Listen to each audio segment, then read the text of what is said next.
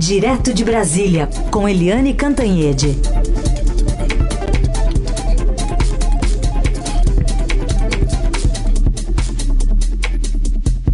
Oi, Eliane, bom dia. Bom dia, Raíssa e Carolina, ouvintes. Oi, Eliane, bom dia. Vamos falar então sobre esses advogados. Tem na lista o Frederico Assef, que representou a família Bolsonaro, ou representa, né? O Cristiano Zanin, que representa o ex-presidente Lula, e Ana Tereza Basílio, na defesa de Wilson Witzel, alvos dessa operação da Lava Jato desta quarta-feira. É, que se chama Esquema S porque pega exatamente o sistema S, o SENAC, o SENAI e a FEComércio. Isso tudo começa com uma delação do ex-presidente da FEComércio do Rio de Janeiro, que, deixa eu ver o nome dele aqui, é, hum, não estou achando o nome dele, mas enfim, ele foi preso, é, ficou quatro meses preso é, e delatou os advogados. E o que mais choca nessa operação toda, Raíssa e Carolina... Orlando Diniz, né? Orlando Diniz, isso. O que mais choca nessa operação toda, é, nessa história toda, são os valores. Gente, pelo amor de Deus, de 2012 a 2018, em seis anos, é, eles são suspeitos de desviar 355 milhões de reais. Sabe, isso é uma. O que que, o que que o Estado brasileiro, por exemplo, poderia fazer com esses recursos todos? 355 milhões.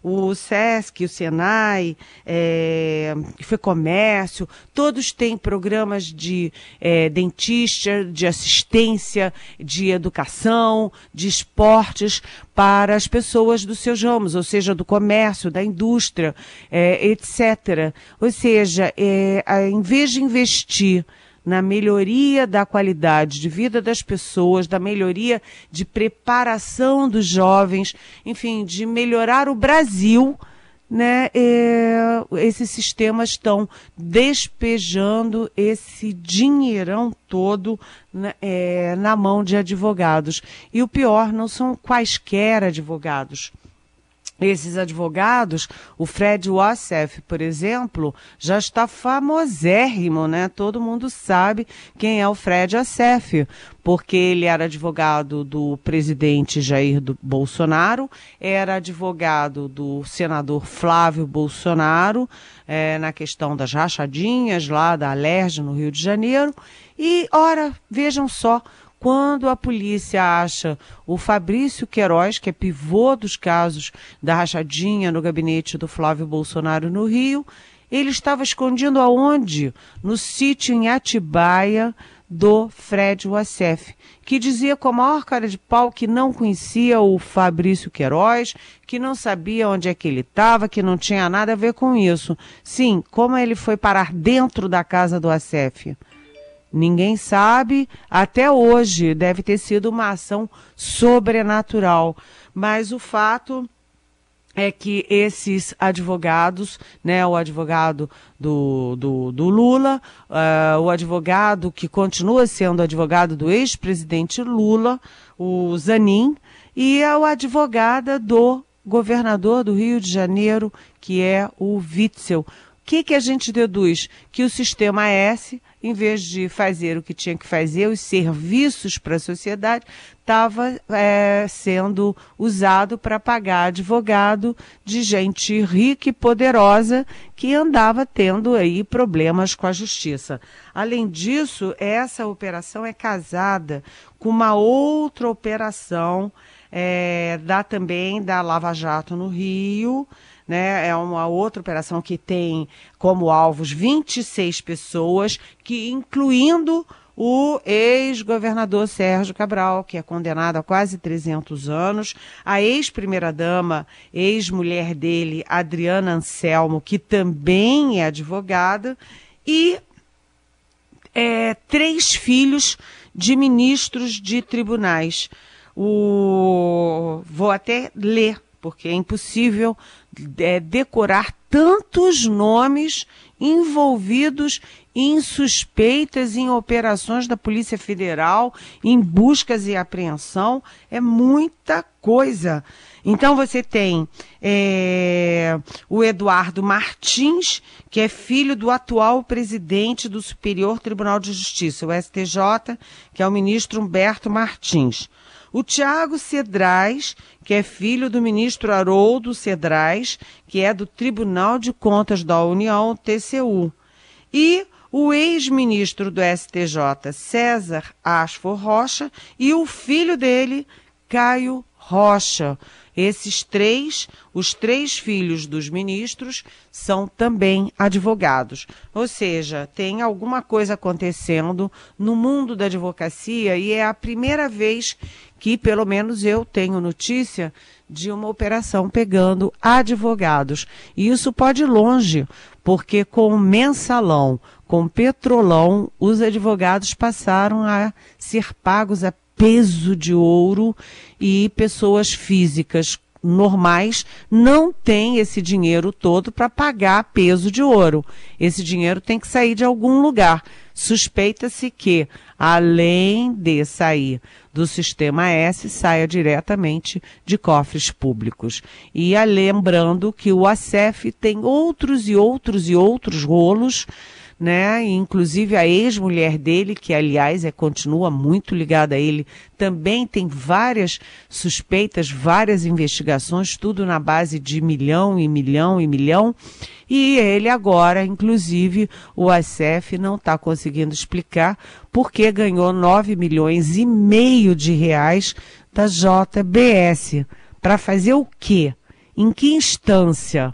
Né? É, que serviço advocacio é advocacia, advocatício é esse que custa 9 milhões e meio. Então, é uma nova frente de investigação e uma nova frente de choque e de surpresa para a sociedade brasileira. Aliás, o nome da operação, esquema S, o S da palavra esquema está com um cifrão lá, inovaram na grafia lá na Polícia Federal também. Não está escrito com S, está com S de cifrão. A gente vai continuar acompanhando. Eliane, falando em cifrões, mas mudando aqui de, de setor, a gente registrou e está acompanhando, né? Tem a, o perdão das dívidas para as igrejas, né? De um bilhão de reais e que está aí para ser vetado ou sancionado pelo presidente Bolsonaro. E ao mesmo tempo, na reforma tributária, tem um jabuti sendo colocado ali, uma espécie de imunidade para o futuro, se alguém pensar em cobrar imposto das igrejas, né, Helene? Aliás, eu queria elogiar os repórteres do Estadão e o próprio Estadão, porque ambos, os repórteres e o Estadão, têm estado à frente dessas investigações envolvendo igrejas evangélicas com a posse do presidente Jair Bolsonaro, que pouco antes da campanha se batizou no Rio Jordão, lá em Israel. Aliás, ele foi batizado pelo pastor é, Everaldo, que agora está preso, é, suspeito aí de desvio também de milhões e tal lá no Rio de Janeiro o, as igrejas, eh, igrejas evangélicas estão se sentindo muito poderosas, capazes de qualquer coisa. E aí o Estadão já deu uma manchete mostrando que elas estavam querendo perdão por uma dívida bilionária na Receita Federal. Atenção, eu falei bilionária, não falei milionária. E uh, a reportagem do Estadão, quando publicou essa história toda, contou que o próprio presidente Jair Bolsonaro tentou interceder junto à Receita para deixar de lado, esquecer essa dívida das igrejas. Não me consta que as igrejas de qualquer denominação, de qualquer religião, sejam é, tenham fins de lucro, né? É, não, não me consta isso, que sejam empresas com fins é, lucrativos. Né? Não, não consta isso, mas as empresas evangélicas no Brasil têm pelo menos cinco dos seus grandes líderes, dos seus grandes pastores, na lista das maiores fortunas do Brasil. É muito curioso.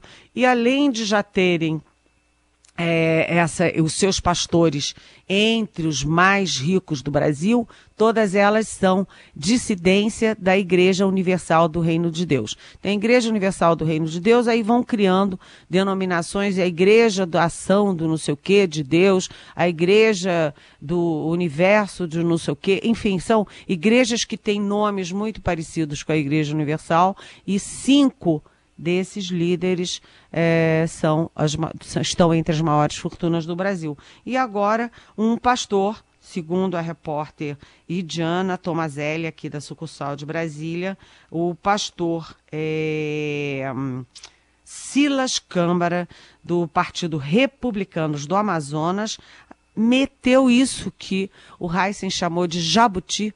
Quer dizer, a gente sabe que jabuti não sobe em árvore. Jabuti é colocar na árvore, né?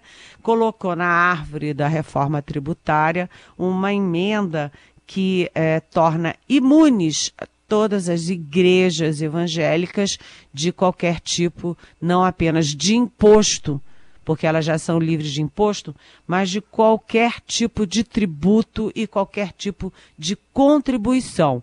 Ou seja, nós outros os brasileiros comuns vão ter que temos que pagar é, tributo, contribuição, imposto, talvez uma nova contribuição aí com cara de CPMF, mas as igrejas evangélicas estão tentando se livrar dessa. E elas têm costa quente, viu, gente? É bom ficar de olho. É bom lembrar que o deputado federal Davi Soares, que é do DEM, é, também está ali apoiando e, e, de alguma forma tentando né, pressionar para que esse perdão às igrejas seja mantido pelo presidente Bolsonaro. O Davi é filho do missionário R.R. Soares, que também tem bastante participação, teve né, na campanha do presidente Bolsonaro e é muito próximo ao governo também.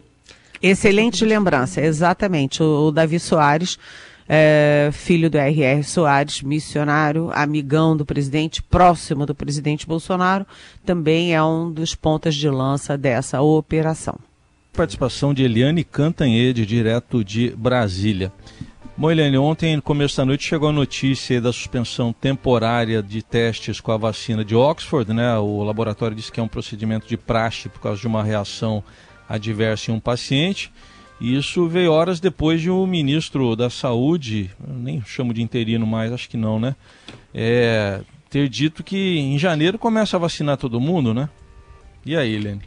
É, é o ministro estava mal informado, né? Porque a Anvisa já tinha recebido a comunicação uh, de Oxford de que havia tido um problema com uma única pessoa, um único voluntário tinha tomado a vacina e tinha tido uh, problemas sérios, graves, adversos. Não se sabe ainda é, detalhes sobre esse paciente, nem detalhes sobre que tipo de reação adversa tão grave foi, né? Se foi, enfim, que tipo é, de reação foi. Mas o fato é que é, foi prudente. Eu acho importante é, que a Oxford e, e, a empresa, a AstraZeneca, tenham a responsabilidade de admitir, sabendo do impacto que isso tem mundialmente, que o impacto que isso tem dentro de cada país, inclusive do Brasil, que é um dos que participa do projeto e que, inclusive,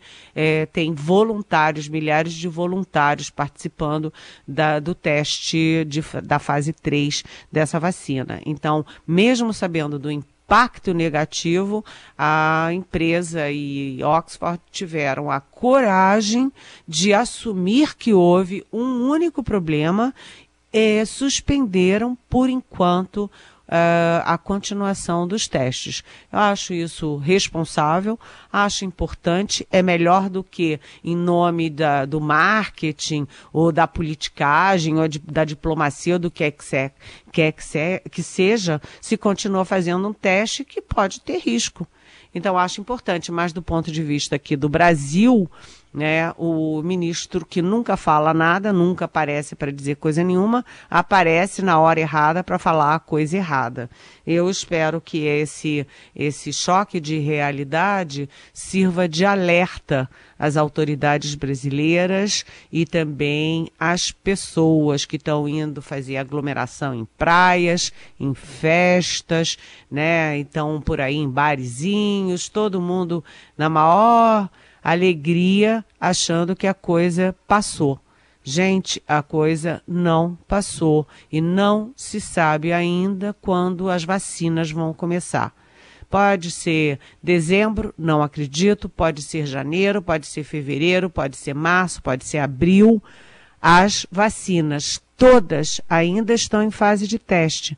Depois do teste, tem que produzir, produzir em massa, tem que ter os vidros, tem que ter a distribuição, tem que ter as seringas, tem que ter a estratégia, tem que trazer para cá, para o Brasil.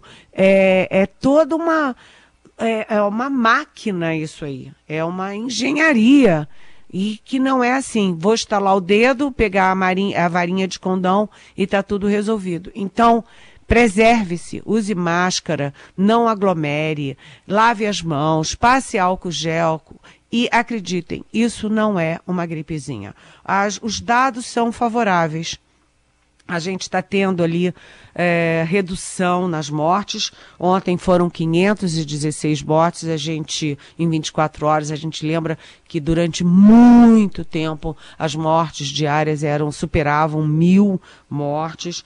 É, já tem aí uma queda de, deixa eu ver, 26% é, na média móvel é, 26% é muito importante. É a primeira vez que a queda é maior que 20%. Então a tendência é de queda. Mas atenção, 500 e tantas pessoas morrendo por dia ainda é muita coisa e a gente tem mais de 4 milhões de contaminados. Então a coisa está melhorando, há sim perspectiva de vacina em algum momento do ano que vem, mas não brinque com isso. Ontem mesmo a gente ficou sabendo que o, o, o governador de Brasília, o Ibanês, pegou o vírus ele já foi obeso, fez operação bariátrica, ele tem problema de diabetes. É, não dá para brincar com isso. E ele é o 13 terceiro governador, ou seja, metade dos governadores brasileiros praticamente já pegaram o vírus. E a gente teve a morte do general que era simplesmente chefe do Centro de Inteligência do Exército, um general de apenas 53 anos, o general Cidrião. É, lembrando que o Centro de Inteligência do Exército fez um longo artigo defendendo o isolamento social e o presidente mandou tirar da rede. E agora é o chefe do Centro de Inteligência que produziu esse artigo que morre. Muito triste. É, e sem contar um bastidor político, né? Porque o governo ele, ele aposta muito mais nessa vacina de Oxford do que, por exemplo, da chinesa, que é tocada aqui por São Paulo. O governador Dória já pediu dinheiro né, para o Ministério da Saúde para financiar a vacina, para não ter preconceito em relação a iniciativas. Então, essa notícia em relação à vacina acaba gerando um pouco mais de desconforto no governo, apesar dessa fala né, do, do ministro da Saúde ontem, lá, uma youtuber que estava participando de uma reunião ministerial que não ia ser nunca mais gravada, né, mas foi. É, mas respondendo isso, né, dando um, uma expectativa maior para janeiro do que uma realista em relação a todos esses é, assuntos que você elencou aí, né? Distribuição, produção, atender primeiro as pessoas que têm é, vulnerabilidade, idosos, profissionais da saúde, da educação, enfim, tem, tem bastante coisa ainda por trás disso. Eliane, tem uma pergunta da nossa ouvinte aqui que chegou por mensagem de voz. Vamos a ela. Queria perguntar o seguinte, Eliane, não é uma pergunta de fofoca, é uma pergunta de uma cidadã que se sente assim, por mais responsável que seja, se sente acuada de não conseguir enxergar muito uma luz no fim do túnel. Nesse dia 5 foi, vamos chamar assim, celebrados entre aspas, o Dia da Amazônia. Se a gente imaginar o que tem acontecido na Amazônia, no Pantanal, como é que a gente, na sua visão, e você que está do lado dos homens para quem foi dado poderes, como podemos sair dessa, como podemos manter a Amazônia, ainda que gestores públicos ajam de maneira duvidosa. Obrigada, um abraço no seu coração. É uma pena ela não ter deixado o nome, porque. É a Mariá. Ah, Mariá. Oi, Mariá. Muito obrigada, muito bem-vinda. Excelente questão. O, o, problema é o seguinte: a gente tem as queimadas na Amazônia, que são recorde, a gente tem as queimadas do Pantanal, que são habituais dessa época de seca, essa época do ano. A gente tem também descaso em relação à Mata Atlântica, os nossos biomas estão todos aí é, na mira, no foco. E a gente tem um governo que tem um presidente que uh, não acredita na preservação da Amazônia, acha que a, a forma de, de, de, de, usar a Amazônia é desmatando a Amazônia mesmo, aproveitando a Amazônia, é, explorando as terras indígenas para é, exploração mineral, agrícola, pecuária, até de turismo. É uma crença do presidente da República e a gente sabe que o presidente da República não trabalha com ciência, com estatística, né? Ele trabalha com achismos. E ele acha isso. Ele tem uma convicção de que tem que mesmo usar a Amazônia, tem que é, permitir essas coisas, e ele é muito leniente com o que está acontecendo lá. Mas a sociedade civil está atenta, viu, Maria? E quando você vê fundos é, de investidores internacionais, você vê bancos brasileiros, ex-ministros da Economia e da Fazenda no Brasil, ex-presidentes do Banco Central, você vê que está se criando no Brasil a consciência de que o desenvolvimento não é à custa do meio ambiente, ao contrário, só existe desenvolvimento sustentável com a preservação do meio ambiente. Então, acho que a sociedade brasileira está tendo uma aula de como dizer não a poderosos que acham que podem fazer qualquer coisa. A sociedade civil é forte, as instituições funcionam e acho muito importante que a aspas direita, a aspas finanças, os grandes empresários estejam envolvidos nesse processo de dizer não ao governo e de dizer para a sociedade acredite, participe e brigue, como você está fazendo, Maria. Essa sua mensagem é uma forma de reação. Bom, tem uma colocação aqui também, você comentou o assunto, Eliane, mas o Eduardo Cavicchioli Pinto está falando sobre ainda o perdão das dívidas das igrejas. Está para o presidente sancionar ou vetar, né? Um bilhão de reais. Ele só está dizendo, eu sou a favor de cobrar. Eu está comentando o Cavicchioli. Oi, Eduardo.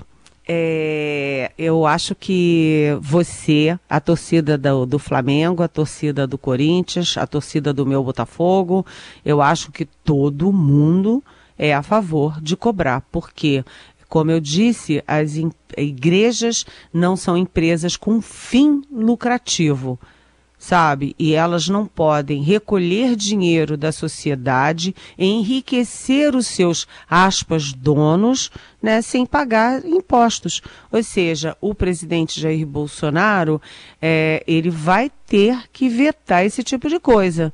E aí é a questão: ele vai agir como presidente ou vai agir como candidato que tem apoio das igrejas evangélicas?